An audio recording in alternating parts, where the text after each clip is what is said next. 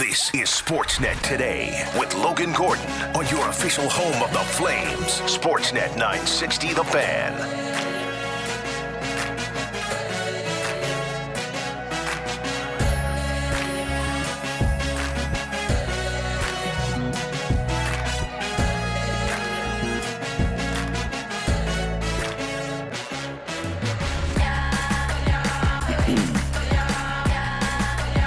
Back here on Sportsnet nine sixty.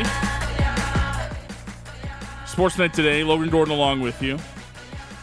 Cam and Taylor in the other room, our outstanding production team here on the program. We had a busy hour one, chatted with Peter Labardius, all things Flames and Blues. Kept it going with some text line opinions at nine sixty nine sixty. Flames fans with lots to talk about following another loss in overtime, four three to the Blues. They're back at it again in Saint Louis tomorrow night on another Flames game day. We'll, of course, bring you all the coverage right here on your home of the Flames, Sportsnet nine sixty. Uh, but very excited now to kick off hour two with something that uh, I've had in the works for a little while here. Uh, if you've listened to Sportsnet nine sixty for uh, any period of time over the last couple of years, it'll be a familiar voice Uh, on the other end here. Uh, this is somebody that's uh, worked at the station for a very long time, uh, someone that I was lucky enough to work with for a lot of my years here at Sportsnet nine sixty, and uh, is still around the sporting world now, still covering around the Flames, uh, doing different stuff on the Steve Dangle Podcast Network, Flames post-game shows, all that sort of stuff. He's got his own podcast now. Uh, and I'm very excited to uh, to bring him back on as a guest here on Sportsnet nine sixty. Uh, down the Atlas Pizza and Sports Bar guest hotline we go, and we welcome in this afternoon uh, Peter Klein. Primetime is back on the nine sixty airwaves. Uh, P K, how are you, man?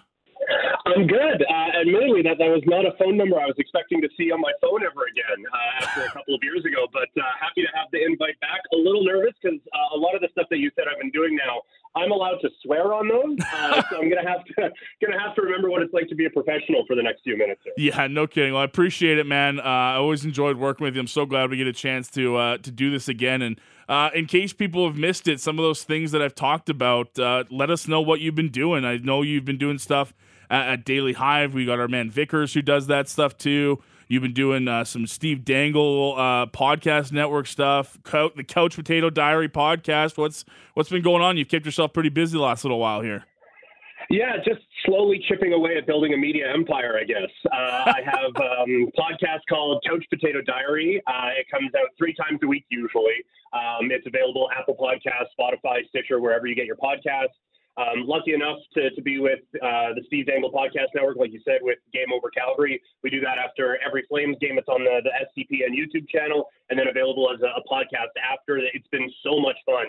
That's one of the things I missed after uh, a couple of years ago, um, not really interacting with Flames fans quite as much. It, it's funny how easily things just move on after those sorts of things happen. But uh, being able to to chat with people again has been a, a lot of fun, and getting that, that instant feedback and that fun back and forth has been uh, a lot of fun to, to be able to do that. And yeah, doing uh, Daily Hive, which um, had a few people say that it was a, a bit of a, a fit they weren't necessarily expecting. But I mean, we, we do cover hard news stuff over there when um, when it permits. But uh, a lot of the stories that I get to do are the stories that I had a lot of fun doing, kind of the, the more offbeat things at the, the radio station formerly known as six sixty. So yeah, just kind of slowly chipping away at, uh, at a few things. It's been a, a lot of fun to kind of have that, that creative freedom. And also, while not career-oriented, I know I talked uh, a lot about mental health on these particular airwaves, and um, the, the main thing for me personally that I've had going on, my, my last session with a, a counselor was back in October, and she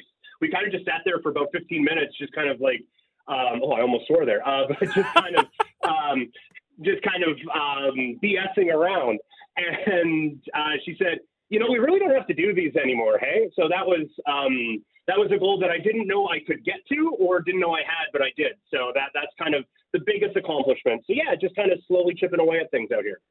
That's awesome to hear, man. I've I've loved, I've followed along with Couch Potato Diaries.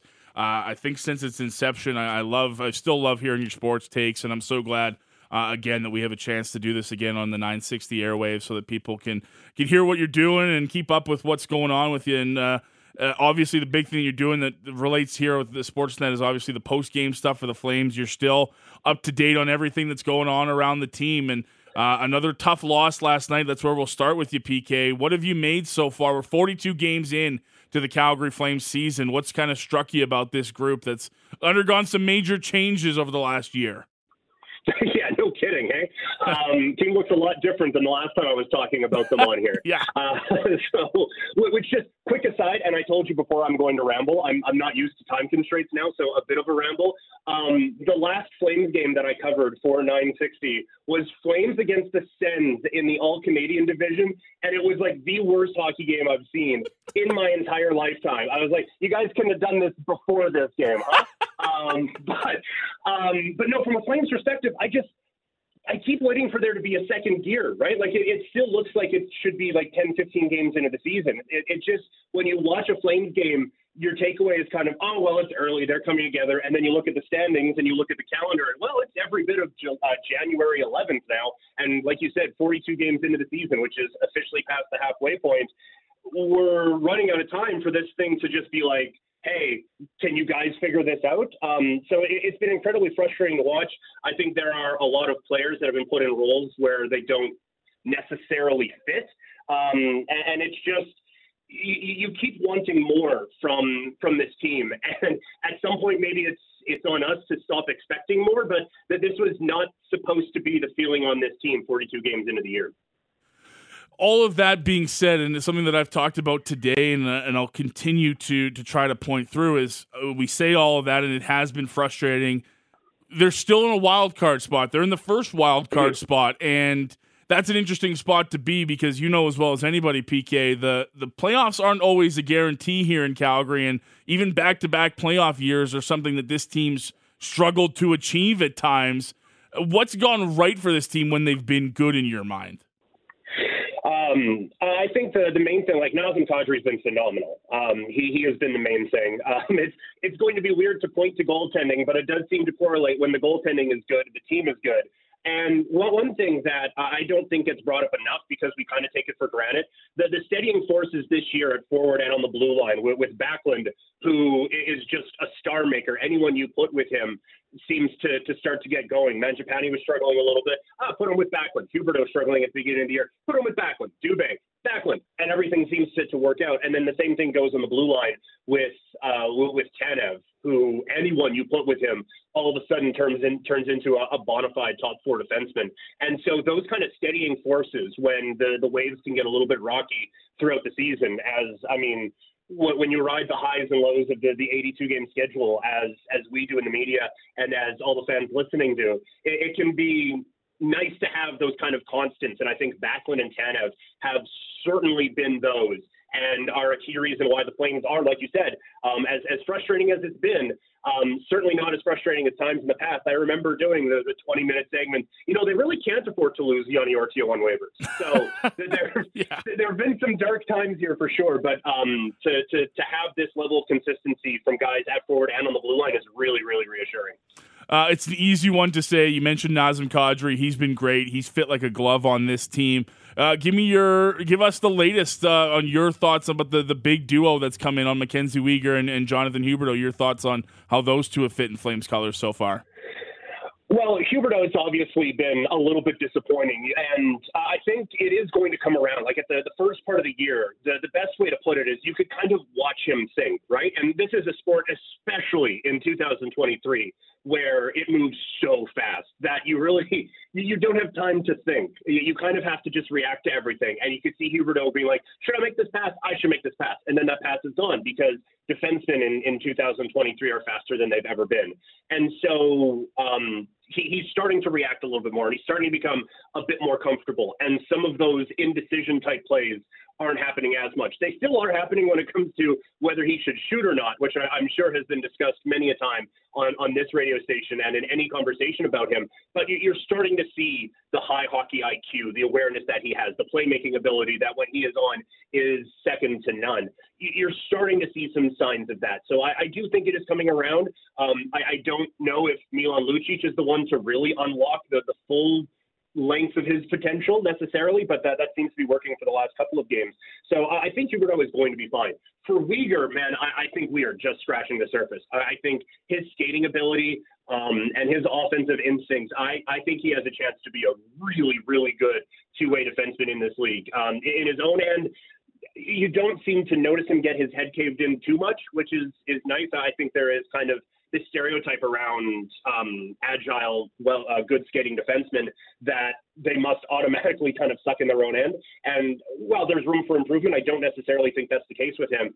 And I think offensively, he is just so skilled with the puck. He can skate so well that he becomes a, a real weapon. And kind of going back to what you asked earlier about when things are going well, what does it look like? Uh, I think a lot of it is getting the, the guys on the blue line activated in the offensive side of things. We, we've seen Zadorov turn into Bob Orr for a couple of shifts. We, we've seen um, we, we've seen Weegar do some fun things. Hanifin on the Mangiapane goal last night is down below the red line pinching in. I, I think when this blue line gets activated in the offensive side of things, they, they start to unlock another level of potential. And Weegar, I think, is just scratching the surface. I think he is going to be really, really good and going to be one of those types of players that you see that name on the back of jerseys at the Dome for, for many years to come.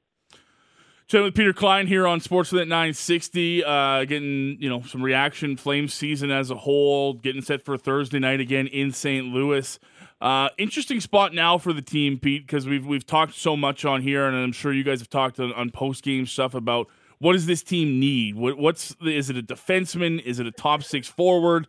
Is it all of the above? When you get that question and, and you think about it, where do you go? Uh, to me, the, the biggest need is the, the forward position. Um, I think that they are a couple of forwards away. I think probably just one forward away, ideally two, to, to really kind of round out what this roster really can be like. I think on, on the blue line, when you start to see a couple of defensemen get injured, then it, it really starts to show that there are some kind of cracks in the foundation. But I think that they are serviceable to a point where that's not necessarily a, a direct need. But I, I think if you could have kind of one more top nine guy and then another forward to, to maybe round things out, um, I think that would be that that would really, really help this team kind of get to where I think a lot of people want them to get to. Did you ever think we'd be at a point where we're going, man, this team really misses Oliver Shillington? no, no, I... I remember um, when, when we were doing the shows uh, a couple of years ago, I was ready to, like, I was going to drive him to the airport. I, I was ready for for him to move on. I just I just didn't think he was going to have it. And then, boy, did he. And now, um, hopefully, whatever he is working his way through is, is going well for him. But, no, you're right. Like, that is such a noticeable hole on this blue line, because it, it kind of, like, I know, um, at least when I was working there, and I'm sure it's come up since, but Lou always talks about slotting and where guys slot in. And if Shillington were there, doesn't everyone just kind of slot better? Like Stone, mm-hmm. bl- bless his heart. And man, he has been like, he has given you everything you could possibly ask for him. He, he has been, I think, the best version of Michael Stone, but at the same time, relying on that Um, gets a little bit wonky at times. I think he would benefit as well from a couple of games in the press box, a couple of games back on the ice, and just being able to, to kind of rotate it. And having Shillington, again, that mobile defenseman, which is so important in this league this year, um, having someone like a Shillington would just help so, so much. I, I agree with you. Yeah, and that is a complete one eighty from probably the last time I was on the station and my, my thoughts on Shillington. Uh, as we get closer to the trade deadline here, do you, not so much names or, or positions, we've talked about that a bit here, but I'm curious if you feel like the G M has a choice in the matter when it comes to acquiring somebody. And I say that, a, you know, look, he's he's in a contract year. We know all about that, but it kind of feels like, given what happened in the offseason, P K, given the expectations that this group has, it feels like that decision was made regardless of where they were going to be come trade deadline time. And look, they're still in a, we've mentioned it before, they're in a wild card spot. Teams in wild card spots buy all the time at trade deadline, but it kind of feels like, look, that's the decision, that's the road they made, and the decision they made going back to the summer when they got N H L talent back for Matthew Tkachuk. Oh, absolutely, yeah. No, they, if if they were going to rebuild, they, they could have got a prospect and pick package back for Matthew Tkachuk. Um, and, and really start to, to tear this thing down. Instead, like you said, they do go kind of the, the win now route. And I, I think you have to kind of continue on that path. The, the cap space is a little limiting when it comes to that. But for, for Brad Treliving, um, like the his, his job is probably on the line here, as, as well as we all thought he did at the um, in the off season. His job's on the line here, and it, we were kind of talking about it the the other night on on Game Over. Like, are we comfortable with this Flames team trading a first round pick, given that yes, they are in a playoff spot, but not comfortably? Um, and you kind of have to. And for Treliving, it's kind of screw it. I'm going to not be working here next year if we don't make the playoffs anyway. So. Mm. Let's go for it. Um, but no, I, I think that first round pick has to be in play. Uh, I think that you, you do have to be looking at ways to to make this team better. You, you don't um, you don't go out and acquire the players that you did with Huberdeau and then sign them to the extensions that you did. That's the other thing. If Huberdeau were still here on just like a one year contract, then maybe this conversation again is a little bit different. But you are locked into these guys for a while. Um, so I think you kind of have to, to go for it. And also, like, the, the teams that are committed to tanking this year are really committed to tanking this year. And so I, I think if you went the blow it up route, it's almost too late now. Like, the, the Flames are at forty-seven points. I cannot, in all good consciousness, tell you that Anaheim is going to get to forty-seven points this season. So, like, I, I like they, they've, they've already might be mathematically eliminated from the Connor Bedard sweepstakes, and lottery picks can happen, and, and ping pong balls can bounce your way. Mm-hmm. But um, I think you are pretty much pot committed at this point to, to making a push. And like you said, they are in a playoff spot right now. You look at the teams ahead of them in the Pacific Division, it's, it's five and seven points ahead. But if Seattle or L A had uh, a stretch where they lost like eight of ten, I don't think anyone is going to be overly surprised by that. I wouldn't bank on it, but I, if one of those teams fell off and the Flames were able to leapfrog them, that, that wouldn't be the most shocking result of two thousand twenty-three. Uh, last one on the Flames before we move on to a couple of other interesting things here. Uh, the criticism around Daryl Sutter uh, has been hot and heavy this year, especially when it comes to his usage of guys like Matthew Phillips, potentially Jacob Pelche, as he just got the call up. What have you made of the the coach behind the bench this year for the Flames and his usage of some of the new guys and how he's fit in with the, a new roster pretty much? Yeah, I um, frustration would be a, a word for it. I, and it starts at the beginning of the year after that loss to Edmonton, um, where all the lines were changed. And when we talked before about how this team has had a lot of changes in the past, I didn't think this was a group that could be tinkered with right now, um, or at that time. I thought that that was the time for things to come together. If you wanted to, to mess around with line combinations, um, I, I think that time would have been during the, the preseason when, when you wanted to, to kind of try some things out. And so I thought that kind of set things back a little bit. And they've, they, they have overcome that. But like you said, like Matthew Phillips, um, maybe he's not a perfect fit, and maybe he's not ready for the National Hockey League. But boy, it'd be nice to actually find out. And um, with, with Pelche, I don't know what the hesitation is. And the, the frustrating thing is every time they bring a kid in, it seems to work. Like Ruzicka last year and then coming into this year was a godsend for the bottom six. And same thing with Zahorna. I love the way he has played so far. And so you have two proofs of concept. And sure, not every young player is the same, but you, you have two proofs of concept. Why – Why are we assuming that those two kids are the only kids in the entire organization who can get called up? Well, when you have a, a Matthew Phillips who still leads the league and uh, it leads the American League in scoring, um, I, I, I just I don't get how you can see A, how other young kids have contributed, B, how well Phillips has played at the the, the level directly below yours. Uh, and then thought, ah, well, that's probably not going to, to work out. And if, if it's not like that, that needs to be a real honest conversation between Treliving, um, maybe even ownership, just depending on, on how important you think Phillips is, and Daryl Sutter, because if he is just flat out not comfortable playing this kid, then trade him. That That is an excellent trade chip for the, the Flames to have. And look, I like him. I would prefer to see him on the Flames. And I think if they did move them, they would pay for it dearly um, and having to watch that kid perform for the next ten years. I think he's going to be really good. But if you don't think that he is a fit for your organization, his value is never going to be higher. If you want to have a, a trade chip that can put you over the top in, in talks for uh, Timo Meier or someone like that, that, that might be the, the way you have to go. Uh, before we let you go here, uh, P K, I got to ask you about this because uh, I remember uh, many days spent on the board here at nine sixty, and there would be weekend days when I would play a, a, a pre-recorded show, sometimes a live show called Combat Central here. Uh, all things, you know, M M A, world wrestling, all that with you and our pal G Rana uh, here on these uh, you know airwaves. And look, I've uh, uh, I've always enjoyed them, and I, I've never I was a big wrestling guy, as you know. I haven't been as much lately, but man, perfect timing to bring you on with all the news that's come down in the last twenty-four hours surrounding, you know, the W W E, this potential sale to the Saudi, you know, investment fund, all of this that's going down. Stephanie McMahon is, is, you know, walking away from the company. What have you, what's gone through your mind the last twenty-four hours in this massive cycle of news that's not really official by anybody? Yeah, that's, that's been the weirdest part. It's just, it, it turned into this wild echo chamber. And uh, look, if, if we were still doing Combat Central, um, I, I may not be with the company afterward anyway, because there's no way G and I would have gone through that whole episode without swearing. Um, this was, this was the weirdest night on, on wrestling Twitter, maybe ever. Um, you, you have first the news coming out, and it, it's almost unfortunate that, um, that this whole thing came out. And to me, it's so unfortunate that it seems strategic that the, the news comes out that Vince McMahon has been voted the executive chairman of the board again. And Stephanie McMahon is not only uh, just kind of stepping down, but full on resigning from a company she's been a part of since she was like five years old. Um, so now you have Vince McMahon, executive chairman of the board of a company that is investigating him for different, we'll politely say, misconduct um, that involved hush money that either he or uh, that he used either personal or company money for.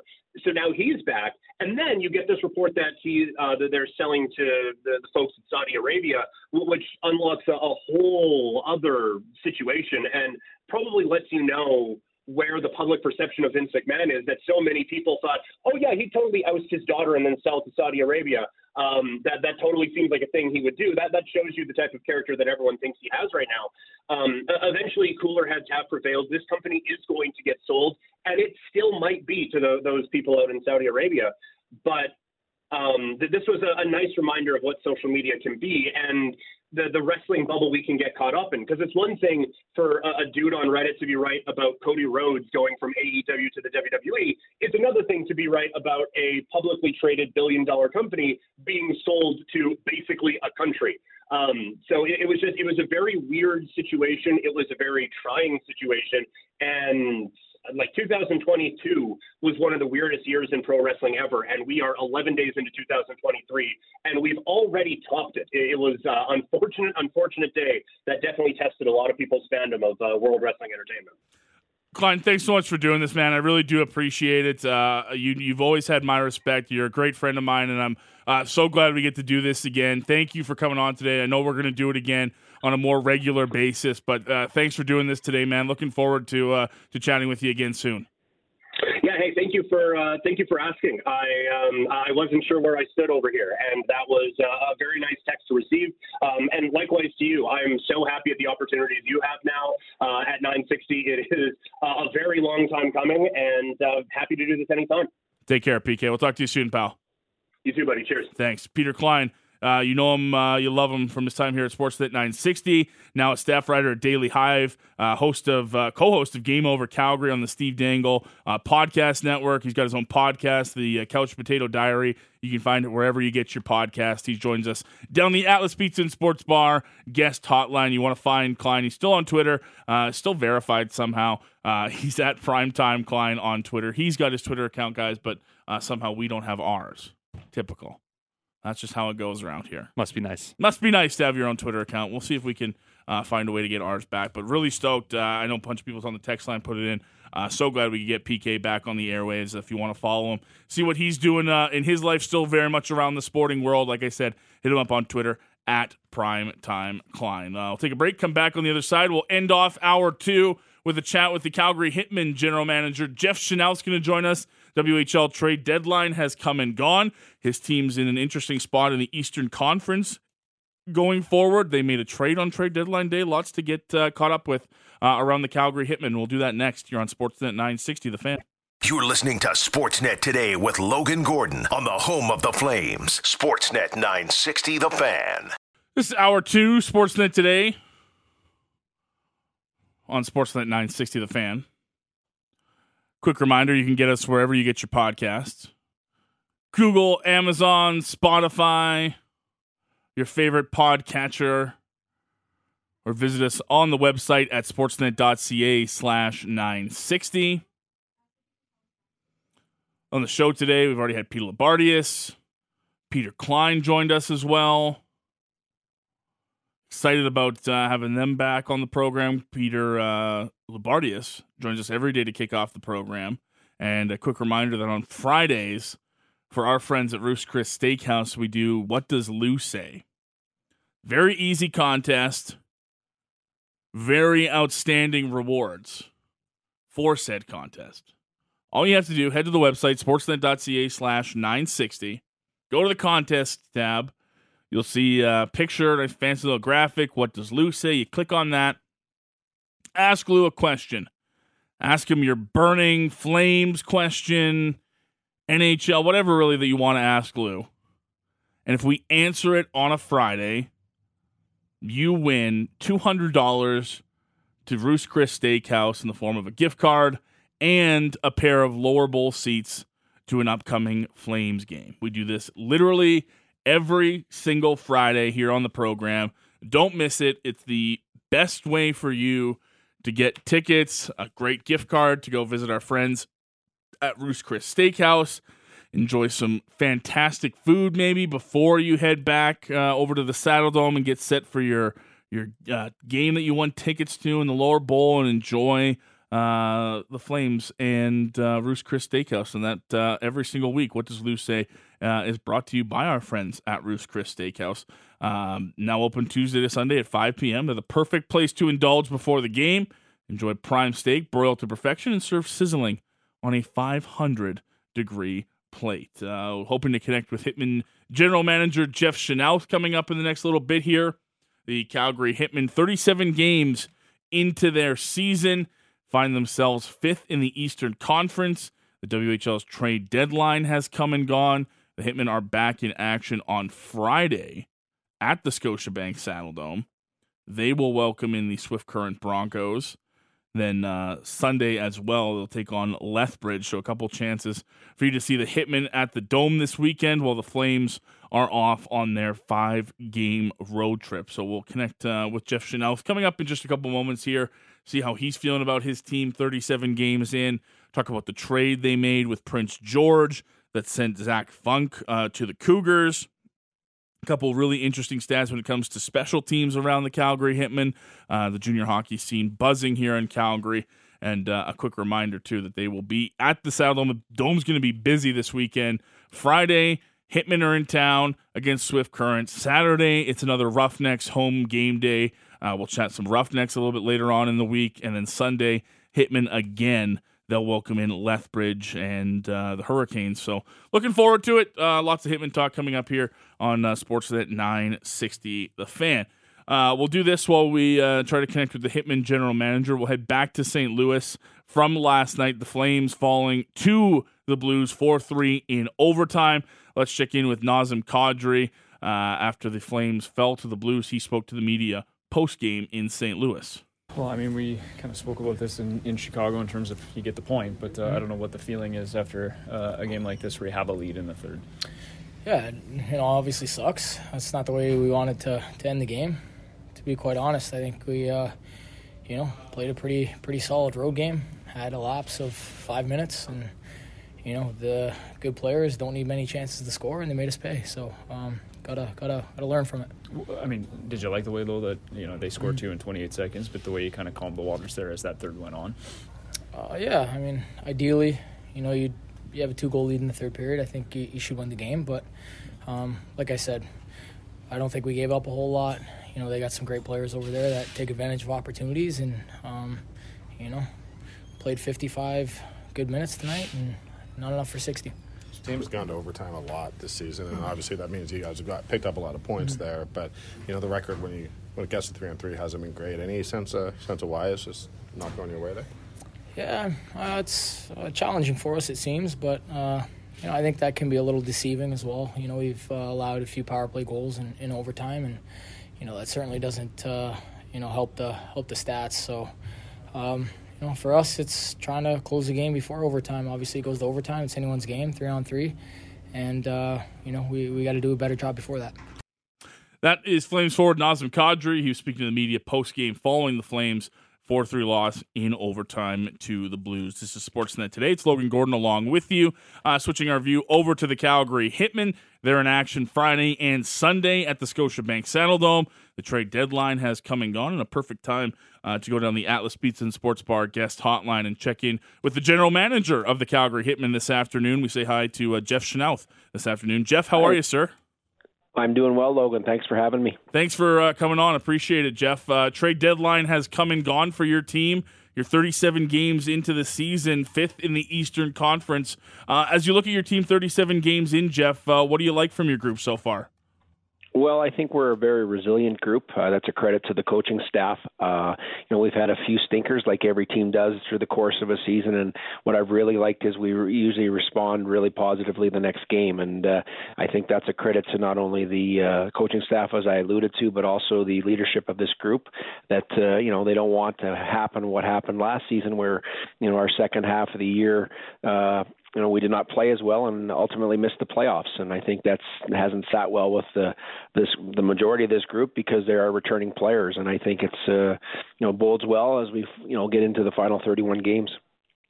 Uh, so thirty-one games left. We talked about the good there. What about the other side? What would you have liked to have seen more of from your team in these first thirty-seven games, Jeff?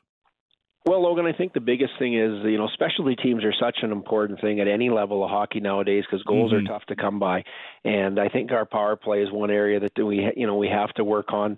Uh, I know the coaches are working, you know, tirelessly to try to come up with some different, not solutions, but different uh, remedies to it. And, uh, you know, I think our penalty killing is uh, is outstanding, number one in the Western Hockey League, but our power play is near the bottom. And that's something that, uh, you know, I think is going to be more magnified as we get into the final two and a half months of the season. Uh, trade deadline. Deadline was Tuesday, uh, one transaction for your group. I'll ask you about the specifics of it uh, in just a moment here. But uh, compared to other trade deadlines, Jeff, how busy was your uh, your phone the last couple of days? Well, it was fairly busy. I mean, I think the biggest thing, Logan, is is that it's the uh, the prices were as high as they've ever been. Mm-hmm. Right, and I, I think that uh, you know I've been in the league thirty-six years and I've never seen anything like it, and uh, you know it just seemed to get higher and higher after the uh, Kamloops and uh, Everett trade, and then the Winnipeg and Vancouver trades that were announced on Sunday. And I just uh, again there was. There was some prices there that for a long-time general manager like myself, I had to sit back and go, wow. But, uh, you know, from our organization, we didn't, uh, you know, we didn't plan to do too, too much. And we were fortunate to make a deal with uh, Prince George yesterday. And I think, it's, uh, I think it's a deal that works out well for both teams. Talk to us about that deal. You send Zach Funk to Prince George uh, in exchange for Carter McAdams and a, a number of draft picks in the W H L prospects draft. Uh, the thought process for your group uh, in making this deal, Jeff? Well, I think that uh, to give up a player like Zach Funk, he's kind of a rarity in today's game. He has a an edge side, an edgy side to his game. He's got lots of skill as well. So there's not a lot of those type of players left anymore. And uh, you know, I think Prince George really coveted him. And uh, for us, we needed to get a player back. And uh, you know, ideally, you know. You, you know, players like Zach Funk, as I said, are tough to come by. We wanted to get a, a you know a player back and a younger player. So uh, an oh four is an oh four forward, and Carter McAdams. Uh, we just think it's a you know big body coming back, lots of potential. And uh, in, a, in an age group, the two thousand four group, that uh, we are maybe a little weak up front. And and I think that, uh, you know, you can never have enough depth in any age group. I just think it, uh, you know, gives us more opportunities and more flexibility for the coaching staff uh, to use, uh, you know, to to utilize the players in different roles. You mentioned those massive trades that got done in the W H L over the last couple of days here. And I'm curious, from your perspective, I've chatted with a couple of guys around the league since that's happened. And, Jeff, that's really been something that we've seen, you know, the junior leagues in the eastern half of Canada get more into than the W H L. The W H L traditionally hasn't seen those kind of massive deals where you're seeing multiple first-rounders, three or four players, and, you know, in excess of five-plus draft picks. What do you think has led to the W H L now getting on board with some of that? Well, I think a lot of it is is that we changed our trade our trade rules in two thousand eighteen, where we adjusted some of the rules that we could do, and I think that's the main reason uh, you're going to see the higher prices. Uh, it is also tough to trade players nowadays because you know most uh, seventeen-year-old players you know have no trade clauses, And, uh, you know, in their contract, which is a standard uh, standard clause, and when you're signing these players at fifteen, that a lot of them, you know, are happy with where they are. I mean, whether it be they're in grade twelve in their school, uh, their, you know, the, the environment, they might have family in the city. There's a number of factors that go into it. And I just think that, you know, so it's so tough to get actual players. That's why the, you see the increase in, in the actual draft picks.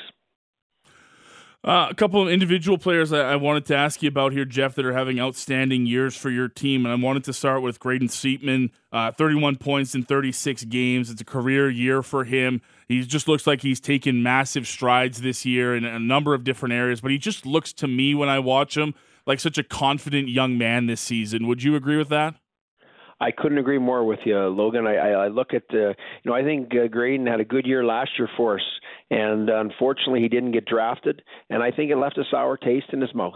And I think he, he worked so hard over the summer, and he's come back. And not that, you know, every player changes, and, you know, as they mature and, mm-hmm. you know, get older. That's just the maturation of any junior hockey player from the time you draft them fifteen to the time a lot of them leave at twenty. So you see a lot of improvement. And I, I think Graydon, you know, just went through the summer and, I mean, worked extra hard, and he's taken that hard work. He's come back, and, I mean, he, he's had a phenomenal year. And he's played through some injuries that, you know, there obviously aren't announced. And uh, for me, I just can't tell you how How proud I am of him, because I mean he's had some tough battles with some injuries, and he keeps out there. He's like, you know, he doesn't doesn't want to miss a game, and I mean he continually gives us, you know, performances on the back end that are so important. We needed more offense from our back end. That was one of the things we felt as a group we lacked last year. Well, we've definitely got that this year with him and Tyson Galloway and Carter Yakimchuk, and uh, I think that uh, those are. It's nice to bring some offense from the back end. And I imagine you've got to be just as, as proud of a guy like Oliver Tulk now, second year in the W H L, played in sixty-three games last year, but, you know, still getting used to the league and how the pace of the W H L is. He looks like he's really figured it out this year, and all of a sudden you look at it, and he's your second leading scorer, Jeff. Oliver really feels like he's taken a big step in his game as well. And that's what happens, you know, from it's a big jump from, uh, you know, fifteen to sixteen. And we forget yeah. a lot of those fifteen-year-olds didn't play hockey that year due to COVID, yeah. so uh, or very little hockey. So, you know, they hadn't played hockey in a long time or meaningful hockey. So they come in, and, I mean, it's an adjustment. Playing in the Western Hockey League is tough at any age, let alone a sixteen-year-old. And, uh, you know, I think Oliver and David Adozinski both had good years last year, all things considered, on a team that didn't score very, very easily. And uh, Oliver, again, has taken it to another level this year. He's almost a point-a-game player. Uh, David Adozinski has started to take his game up to where we think it is. He's been he battled some injuries in November on our West Coast trip and was a little slow out of the gate for his liking, but he's starting to pick up. I mean, we really like our you know we like our whole team, but I mean our oh five age group with those two players and you know Carter Yakimchuk, and there's more. I'm just using three as an example. Mm-hmm. That you know there's some good. It's a good nucleus to build around, and we've got some real good players in that oh five, oh six age group, oh four that uh, you know we. We like where the direction we're moving. I have to ask you about your captain, Riley Fiddler-Schultz. To me, just a, a consummate professional already, and as you know, as a young-aged man, but he just he feels like he's taken that captaincy on his chest, Jeff, and really understood the meaning of that and what it means to be a, a consistent player in this league and set that example for his younger teammates. Uh, give me a, your view of what you've seen from Riley Fiddler-Schultz this year. Well, I think I couldn't say it any better than you did, Logan. I mean, he's a five-year Hitman. You know, he came in at sixteen, so he knows what it was like. He's had some good leaders, obviously, starting with Mark Kastelic. You will not get a better leader than Mark Kastelic, Dakota Krebs, uh, you know, his first year in the league. And, I mean, you, you bring that as a start, and then you bring, you know, Jackson Vandalese and some other players that we've had, Cale Zimmerman. He's had an opportunity to learn from some real good players during his career here. And, uh, you know, you always hope that's the case. And, obviously, his, his, he adds his own little you know, leadership ability in from being here and what type of person he is. And I think he's been great for not only the older players, but the younger players. And he's a good conduit to the coaching staff as well. Uh, just a few more with you, Jeff. Jeff Chynoweth, the Hitmen General Manager, joining us down the Atlas Pizza and Sports Bar guest hotline this afternoon. The Calgary Hitmen back in action Friday at the Scotiabank Saddledome. We've talked a bit about special teams, and, you know, it's been an up and down season when it comes to the power play, Jeff, but the penalty kill has remained near the top of the Western Hockey League this entire season. Where do you put credit to that? Is that a lot from the coaching staff and preparation? Is it the players understanding their roles on the P K? It's been a strength of your team all season long. Well, I think it's a combination of all three. I think that you look at the coaches, they draw up the, you know, they they, pick, they get the best players that they think can kill penalties, and obviously they've done a good job of picking those players. Uh, you look at their, these players of our team are now a year older, a year more experienced in the Western Hockey League, uh, and most importantly, goaltending. Both our goaltenders have had excellent first halves of the year. Our goals against is in the top eight in the Western Hockey League. Uh, that's a credit to Ethan Bonaventura and and, and Braden Peters.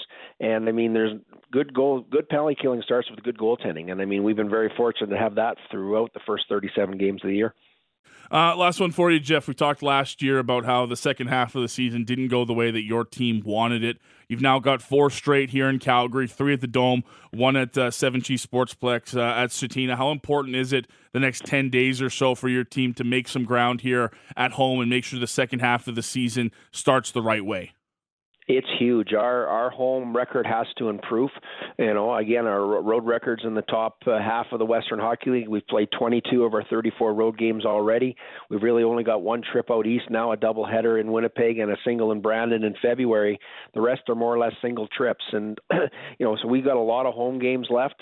Uh, it just worked out that way. There wasn't a plan, but I think it's important for us to take that same mentality we play as a group on the road. We have to bring it to the Saddledome and to Seven Chiefs because, you know, you want, we have an opportunity to get home ice advantage in the first round of the playoffs. There's a lot of hockey before the end of March, but uh, we do we control a lot of that in the sense that we are playing the majority of our games at home. Uh, Jeff, really appreciate the time. Thanks so much for doing this. I know it was a busy week for you. Uh, your group's back in action on Friday. Best of luck in the second half of the season starting on Friday. We'll see you then.